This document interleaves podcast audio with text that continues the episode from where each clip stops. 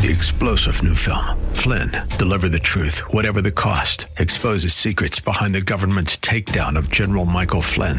Flynn knew what the intel world had been up to. He ordered the first audit of the use of contractors. This set off alarm bells. He told the truth. He was the most dangerous person for Donald Trump to hire. They had to get rid of Flynn. Flynn, deliver the truth, whatever the cost. Available now. Watch it today. Go to salemnow.com. Salemnow.com. Yes, it is, and welcome back as we head into hour three this Wednesday, May 18th, 2022. Highly qualified, they said. The best person to lead this board, they said. Very experienced, they said. This all about Nina Jankowicz. Eminently qualified, a subject matter expert, said Alejandro Mayorkas, the Secretary of Homeland Security. Security. She, of course, was going to be the director of what we have called the Ministry of Truth better known as the Disinformation Board. Now the board is shutting down, and Jankowicz will go back to the private sector. Steve Hayward has it this way. The Washington Post is just up with the breaking story that the Biden administration has decided to pause, but almost certainly shut down, the misnamed Disinformation Governance Board. Just three weeks after its announcement, the Disinformation Governance Board is being paused, according to multiple employees at DHS capping a back and forth week of decisions that changed during the course of the reporting of this story. Still quoting the Post.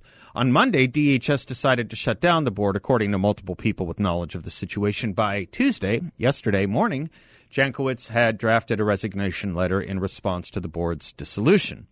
Last night, Jankowicz was pulled into an urgent call with DHS officials who gave her the choice to stay on, even as the department's work was put on hold because of the backlash it faced, according to multiple people with knowledge of the call.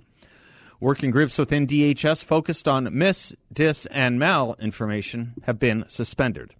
The board could still be shut down pending a review from the Homeland Security Advisory Council, and Jankowicz is evaluating her position.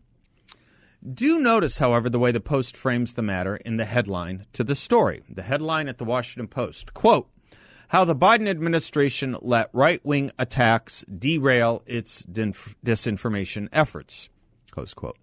Another case where the story isn't Democrats screwing up with an epically bad idea, but the right wing pouncing on the mistake.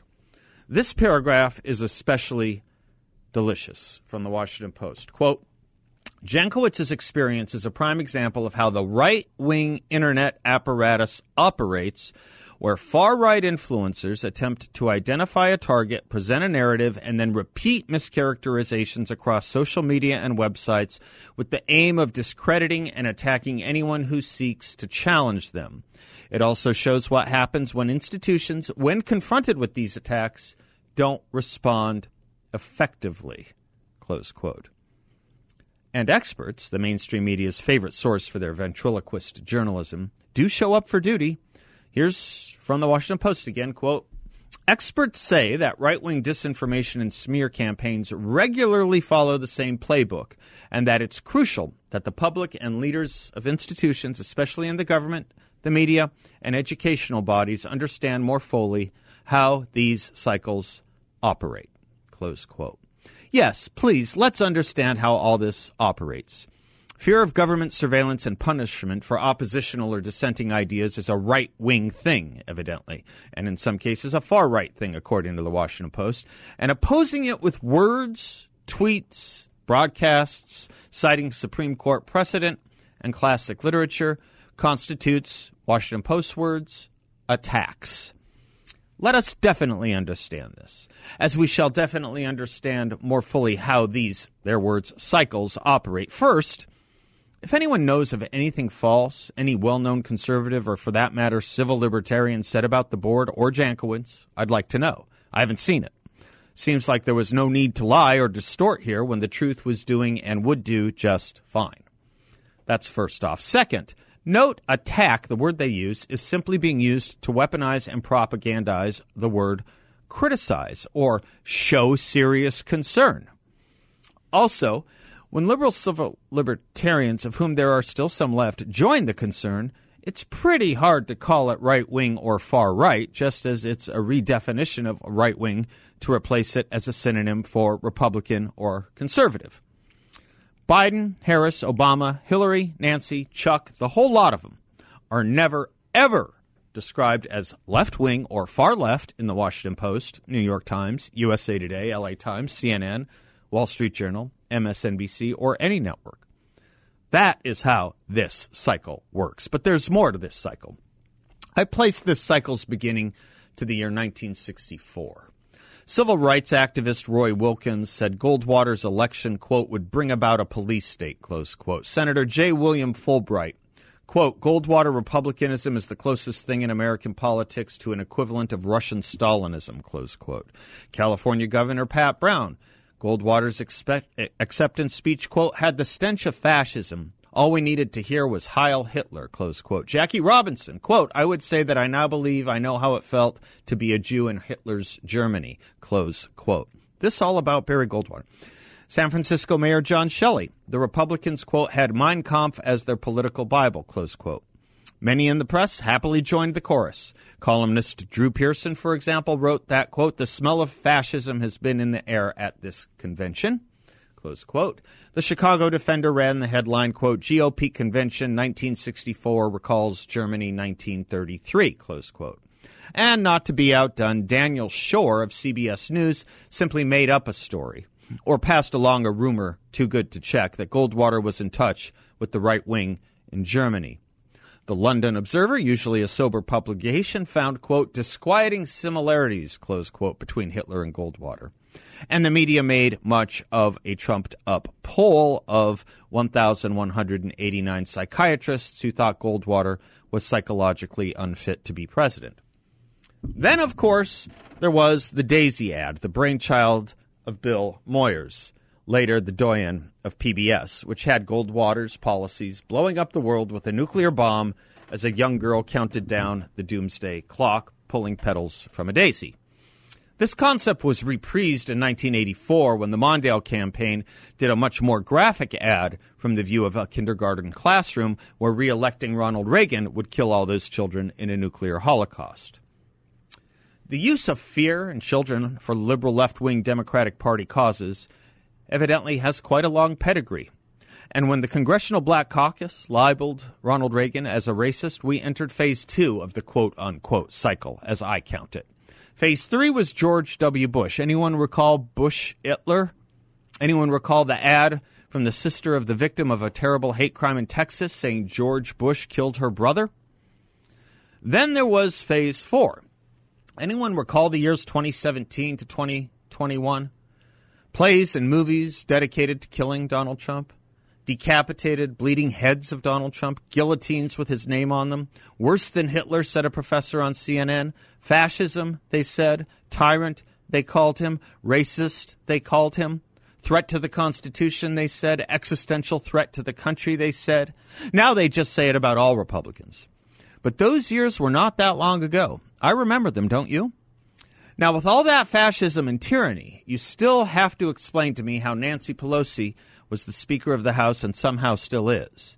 And remind me how Chuck Schumer was the leader of the Democrats in the United States Senate and now is the leader of the majority in the United States Senate. And explain to me how Joe Biden became the President of the United States and still is after succeeding a tyrant and a fascist.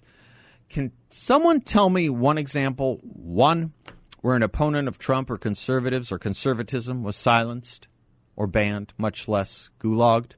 The kinds of things tyrants and fascists do. What do Democrats do? Well, they call their opponents these epithets. Not their enemies, their opponents. They've erased the distinction between the two. To our nation's enemies, well, they are strategic competitors, sometimes extremists, but only when that word is being saturated to describe Republicans like Mitt Romney and Paul Ryan. And in the process, Democrats ruin these words they use by detoxifying them, using the strongest and most anxiety driven words to describe ordinary domestic political opposition, rendering those special words nugatory of all meaning so they find new ones in an ever escalating beanstalk of passionately offensive nomenclature. It's nothing new. What's new is the permission, the countenance. It's been given by leaders of the Democratic Party and the media. Jamie Harrison, chairman of the DNC, said on national television recently, quote, the Republican Party has become the party of fascism and fear. Close quote. The whole party. Think about the fascism, the curtailment of civil liberties, the suspension of habeas corpus, and of course, the fear. Think about all those Republicans, from Anthony Fauci to governors like Cuomo and Whitmer and Newsom, who implanted fear in the population over the coronavirus, overseeing the seizures of property and travel. Oh, wait, they weren't Republicans. It's almost as if words have totally lost their meaning. Donald Trump and the Republicans wanted businesses and schools to stay open. They're the fascists. And of course, the deaths have expanded and increased under Joe Biden versus Donald Trump. Got that? Trump killed Americans. End of story. He was unqualified to be president, Biden said, because of the number of Americans killed by or from COVID under Donald Trump. Well, a year into the thing, and with a vaccine, Biden killed more, actually killed more than Donald Trump, 200% more with a year's experience and a vaccine that did not exist for Donald Trump. And of course, Biden's qualified to stay in his job, even under the criteria of disqualification he invented and then failed by 200% in comparison to he who Biden waged the criterion against. So, about that fascism and tyranny of Donald Trump's, can anyone give me one single solitary example? All the curtailments of freedom were against him and his supporters, starting with the first thing every tyrant starts with the limiting the curtailment of freedom of speech. This is what happens when my truth eclipses the truth, or when anything eclipses the truth, or when words just lose their meaning. George Orwell put it in his essay Politics in the English Language that, quote, the great enemy of clear language is insincerity. In our age, there is no such thing as keeping out of politics. All issues are political issues, and politics itself is a mass of lies, evasions, folly, hatred, and schizophrenia. When the general atmosphere is bad, language must suffer. But if thought corrupts language, language can also corrupt thought. Close quote. When the effort is to turn the entire Republican Party, be it represented by a Goldwater, a Reagan, a Bush, a Trump, a DeSantis, or any one of you, when the effort is to chase that party out of America, to shame its very name into a movement of Untermenschen, you get as close to actual tyranny as possible. And there's a lot of corrupt thought stalking us right now. By the way, one etymology of the word corrupt is from the Old French, meaning unhealthy. We are in the midst now of not just junk thought, but unhealthy thought.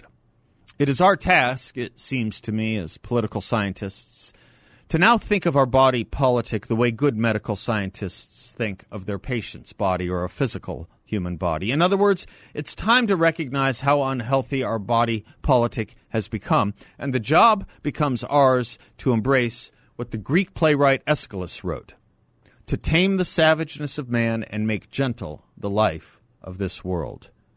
Getting rid of the Ministry of Truth, a government agency dedicated to telling you what right thinking and opinion is and is not, is a good start.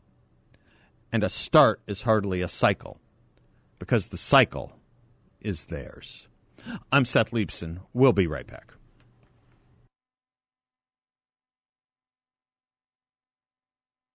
Welcome back to the Seth Leibsohn Show. If you're looking for a great investment opportunity, I've got a really remarkable and unique one for you. I want you to check out my friends at Y Refi. What they're offering is a fixed no load interest rate up to 10.25% for investors, all in a secure, collateralized portfolio. Y Refi helps people who are digging out of debt the right way, doing their best to dig out of debt by doing the right thing and paying off their debts and doing so with dignity getting things like their FICO scores fixed along the way as well. Y Refi is a due diligence approved firm, as I say, run by really great people who are doing really great themselves in helping others. And you can too. Check them out at investyrefi.com. That's the word invest, the letter Y, then R E F Y.com, or give them a call at 855 316 3087. That's investyrefi.com or 855 316 3087. Local company. You can uh, visit them and uh, you will like them as much as I have. Okay, we've got uh, Jonathan Tobin coming up. He's going to talk to us about something you may not have heard of, and it's also possible you have. Um, led by Congresswoman, Socialist Congresswoman Rashida Tlaib uh, of Michigan, she's introducing uh, an, a resolution in uh, Congress to recognize what's known as the Nakba.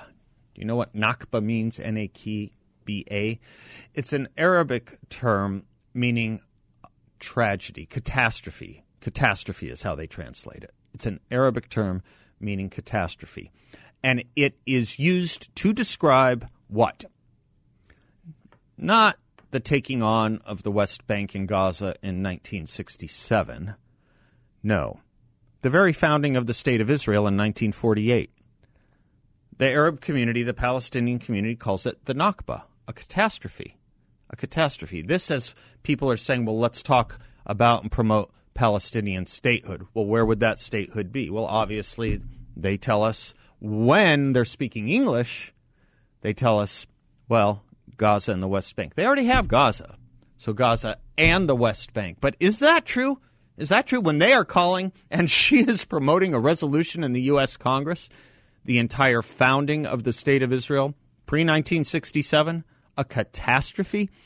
Um, we we need to understand a few things about all of this, and that's a clear speaking and use of language as well.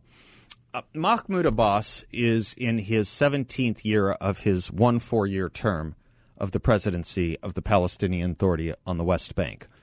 You want to talk about tyranny and fascism? He has canceled every subsequent election after his first four year term. Why is that? Why is that? A fear of losing. What is he uh, afraid of losing to? Jews? No. He's afraid of losing to the Hamas movement, which is the more radically uh, Muslim um, Islamist terrorist organization, which has taken over Gaza by free election. There is not a Jew to be found in Gaza. Gaza was, Israel left Gaza in 2005. They have all of Gaza, the Palestinians uh, do, and they govern at the West Bank under the Palestinian Authority of Mahmoud Abbas. Palestinian Authority, Palestinian Liberation Organization, and his political party is Fatah. I want you to look up the Palestine Liberation Organization or the State of Palestine uh, at uh, the United Nations. First of all, there is no state of Palestine at the United Nations. There is a observer mission this of the state of Palestine at the United Nations. It has never been granted statehood, full statehood. But I want you to go to the UN or the PalestineUN.org website and look at the Palestine Liberation official motto and look at their official emblem. Please, I beg of you. It's got the entire state of Israel there with the Palestinian flag over it. It's known as their coat of arms. And uh, in that coat of arms, you want to know what it says? In Arabic, Palestine from the river to the sea. Palestine from the river to the sea. That's almost nearly everything you need to know. It's not about the West Bank and Gaza. It's about Tel Aviv. It's about Herzliya. It's about the Galilee. It's about the entire state of Israel. I'll give you one more thing you need to know. Just one more. Just one more. If all they wanted was the West Bank and Gaza territory Israel uh, took in a war in 1967 against the neighboring Arab armies, 1967, the lands of 1967, that's what they're known as, then riddle me this, Batman. Why did uh, the Palestine Liberation Organization found itself in 1964? Why did the Fatah political party found itself in 1959? I mean, if Israel didn't get the territories until 1967 that they say should constitute the Palestinian state, why did these organizations found themselves before Israel had those territories? You know why? Because it is about Nakba. It is about the entire state of Israel, which they find a catastrophe. No wonder Rashida Tlaib could say, as she did two years ago, I have a calming feeling when I think of the Holocaust. How this woman is a member of Congress, I have no idea.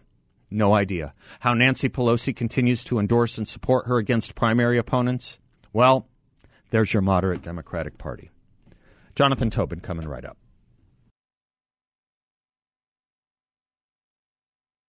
Welcome back to the Seth Leibsohn Show. A delight and privilege to bring back good friend to this show, good friend of mine, Jonathan S. Tobin, senior contributor at The Federalist, editor in chief at jns.org, a columnist for the New York Post. You can follow him on Twitter at Jonathan S underscore Tobin. T O B I N is how he spells his name.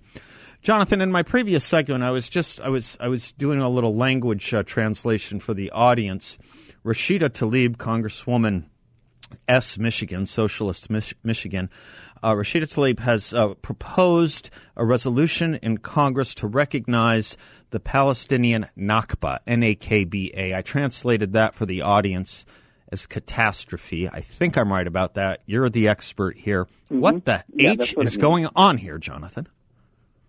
Well, what it is is it shows how the the war against the existence of the state of Israel is migrating to Congress, uh, thanks to uh, the efforts of the so-called Squad and its new members. Uh, both, uh, you know, uh, Jamal Bowman, uh, other members of the Squad are in on this too, um, not just the original quartet. And what they are doing is putting forward a, a resolution that basically accepts the narrative that the creation of Israel was a mistake, a crime, even. And and not to be clear, not 1967, 1948, right? Yeah, you know, you know the trouble with many people in our business, uh, you know, journalists think what happened uh, yesterday is history. What happened right. the day before yesterday right. is ancient history. Right, What happened in the year 2000 when the Palestinians rejected an independent state in peace, you know, is, is really ancient history. Let alone 1967. Right. Um, in 1948, um, the state of Israel was born. Um, it was a result of a UN, you know, a UN decision to create both a Jewish state and an Arab state next to it. The Arab world and the Palestinian Arabs, as they're now called, um, rejected that. They said no, just an Arab state, no Jewish state under any circumstances. The Jews said, "Uh-uh, we're going to have our state." War, a war resulted, and what happened was, as is, is the case in many wars, um, people fled the war. You know, people lost their homes. There was transfer of population. Several hundred thousand Arabs left their homes largely willingly because they thought they wanted to just get out of the way of the war or because they feared something would happen to them if they lived in a Jewish state you know, and, and the high command told them to leave in many and cases, were, and were unheard. Yeah. And in, yes, and the, the Arabs, uh, the leaders of the Arab War on Israel, uh, five nations um, invaded Israel on the first day of its existence, mm-hmm. seeking to destroy it. Mm-hmm. Um, you know, there was people lost their homes. There were refugees. There actually also were an equal, if not far larger, number of Jewish refugees, not from Europe, not from the Holocaust, but in the Muslim and Arab world who lost their homes, who were driven out of the places where they had lived for centuries, millennia, Iraq, Iran, you know, Syria Morocco, for sure. Yeah, yeah, yeah. All, all those places. Um, they found homes in Israel and in the West here in the United States. Um, the Palestinians were kept homeless by the Arab world because they were to be used as a weapon because they would not accept the result of the war, which was that the Jews would have their state. I might add, without the West Bank and Gaza and half of Jerusalem from 48 to 67. Okay. So, so by saying, accepting the language of the Nakba, and the idea that it was a disaster and a crime, you're saying no Jewish state, not, not one Jewish state on this planet. That's one too many. That to me is indistinguishable from anti Semitism because you're treating the Jews differently than you would treat any other people in the world. Or themselves, right? Or themselves, the Palestinians who claim for a Palestinian exactly. state. Right. Who want okay. a state for right. themselves. Right. Oh, except they really don't because they keep rejecting it when it's offered. And they may even have one in something called Jordan as, as Well, they actually have one in in Gaza now. It's yeah, and they have one in Gaza. Right. but name, and it's basically a terrorist. Mm-hmm. Mm-hmm. I was kind of making that point in the previous segment. Uh, when you think about, you know, 1948 or 1967, the time period in between is kind of interesting because there was no Palestinian state then either, and Israel didn't have that territory. I got to hit a quick commercial break here, uh, if it's okay, Jonathan. Can we come back on mm-hmm. that point just a little bit when we come back? Sure. Appreciate you so much. Jonathan Tobin, Jonathan S. Tobin, senior contributor to the Federalist, editor in chief at jns.org, columnist for the New York Post, and so much more. I'm Seth, he's Jonathan, and we will be right back.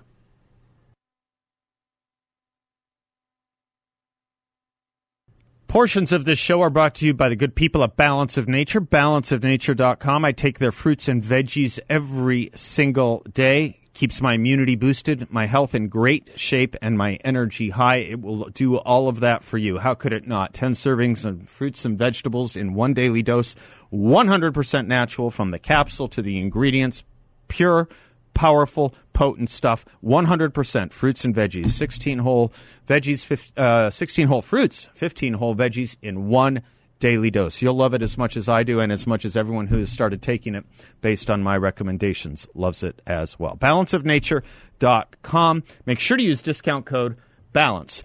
Jonathan Tobin is our guest, senior contributor to the Federalist, editor in chief at jns.org, columnist for the New York Post.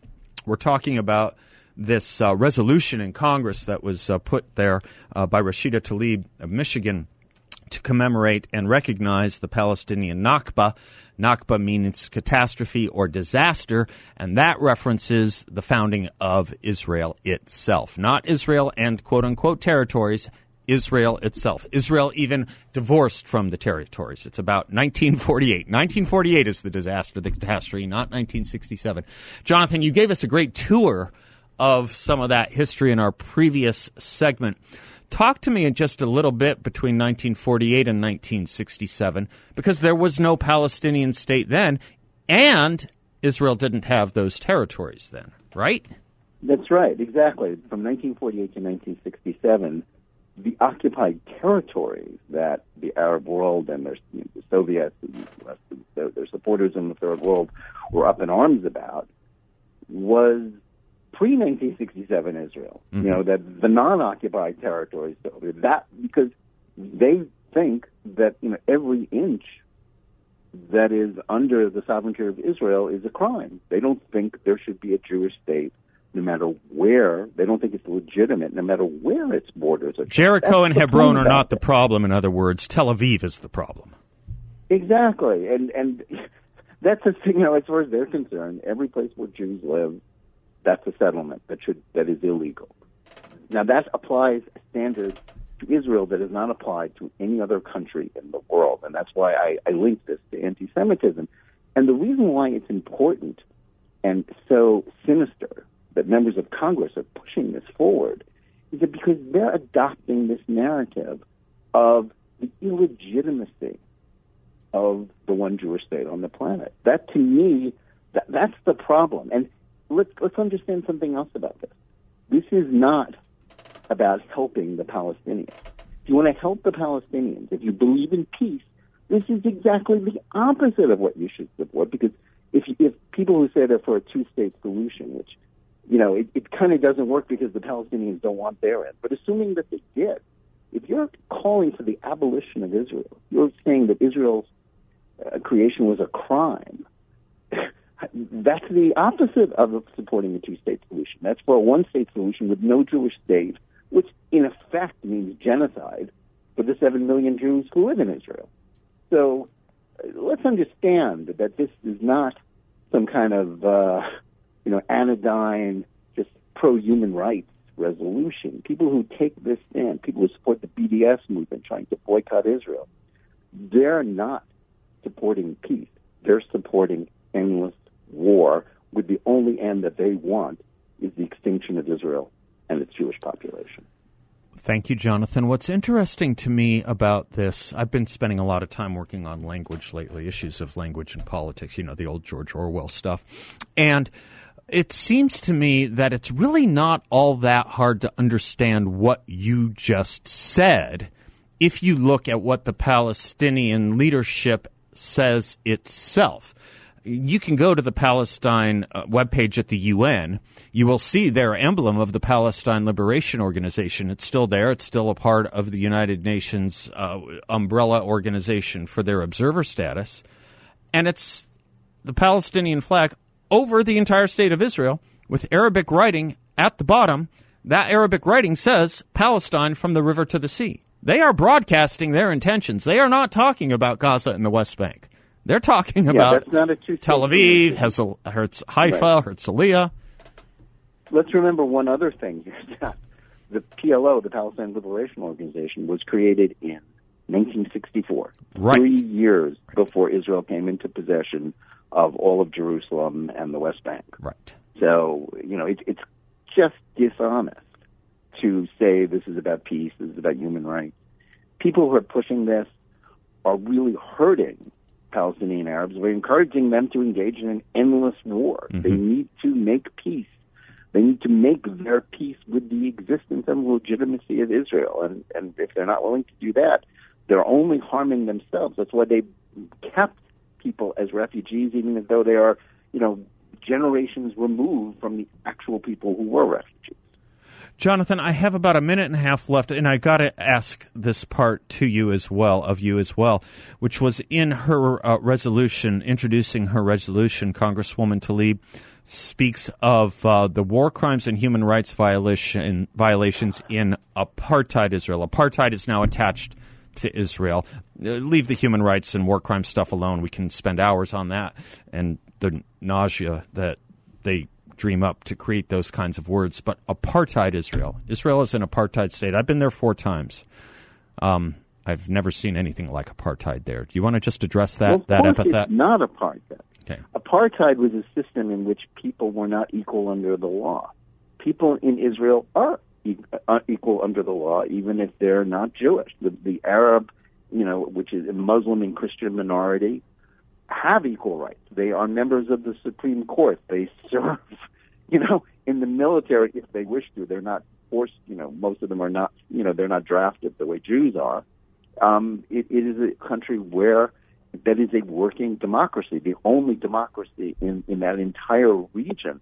The, the apartheid uh, smear is just a big lie. It's nothing like South Africa. The Jews are the majority, and the Jews yet extend full rights to the, the Arab, Muslim, and Christian minority. To, to, to say anything other than that is simply false. It's a lie. It's a smear. It, it's an anti-Semitic smear because it's, it's geared at denying rights to the Jews, not giving rights to other people who are being denied them, which they aren't.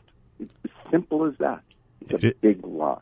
Thank you, Jonathan. It is you. You make you make these things so so comprehensible and apprehensible. I appreciate you, brother. Really, Jonathan Tobin. Thank you for stopping by or dropping in. How do we say it when it's on the phone? Dropping a line. Thanks, Jonathan, bless you, sir. Godspeed. Thank you for everything.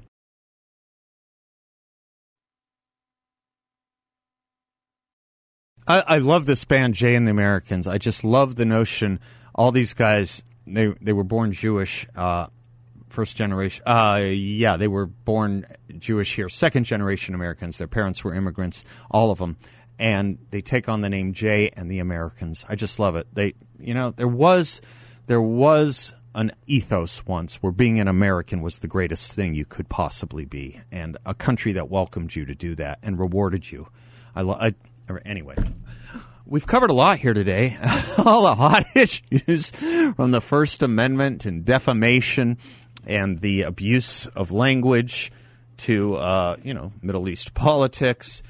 Uh, and I guess I'll close what it means to be a Republican. I guess I'll close on this. It's it's one of my favorite quotes. Regular listeners to the show know it. Getting rid of this disinformation board um, that they say you know was done the Washington Post says was done by the far right. The far right had nothing to do with creating it, and it had nothing to do with ending it. I don't know who the far right is. I, can we just be conservatives and civil libertarians? Can we just be people who don't think the government should have a monopoly on truth because we're different here that way? So let me on that quote Supreme Court Justice Robert Jackson. It seems trite but necessary to say that the First Amendment to our Constitution was designed to avoid the ends of the unanimity of the graveyard by avoiding the beginnings of the elimination of dissent. There is no mysticism in the American concept of the state or of the nature or origin of its authority. We set up government by consent of the governed, and the Bill of Rights denies those in power any legal opportunity to coerce consent. Authority here is to be controlled by public opinion, not public opinion by authority. Close quote. Bears repeating. Authority here is to be controlled by public opinion, not public opinion by authority. Leave it right there. Until tomorrow, God bless you all. I'm Seth Leibsohn, and class is dismissed.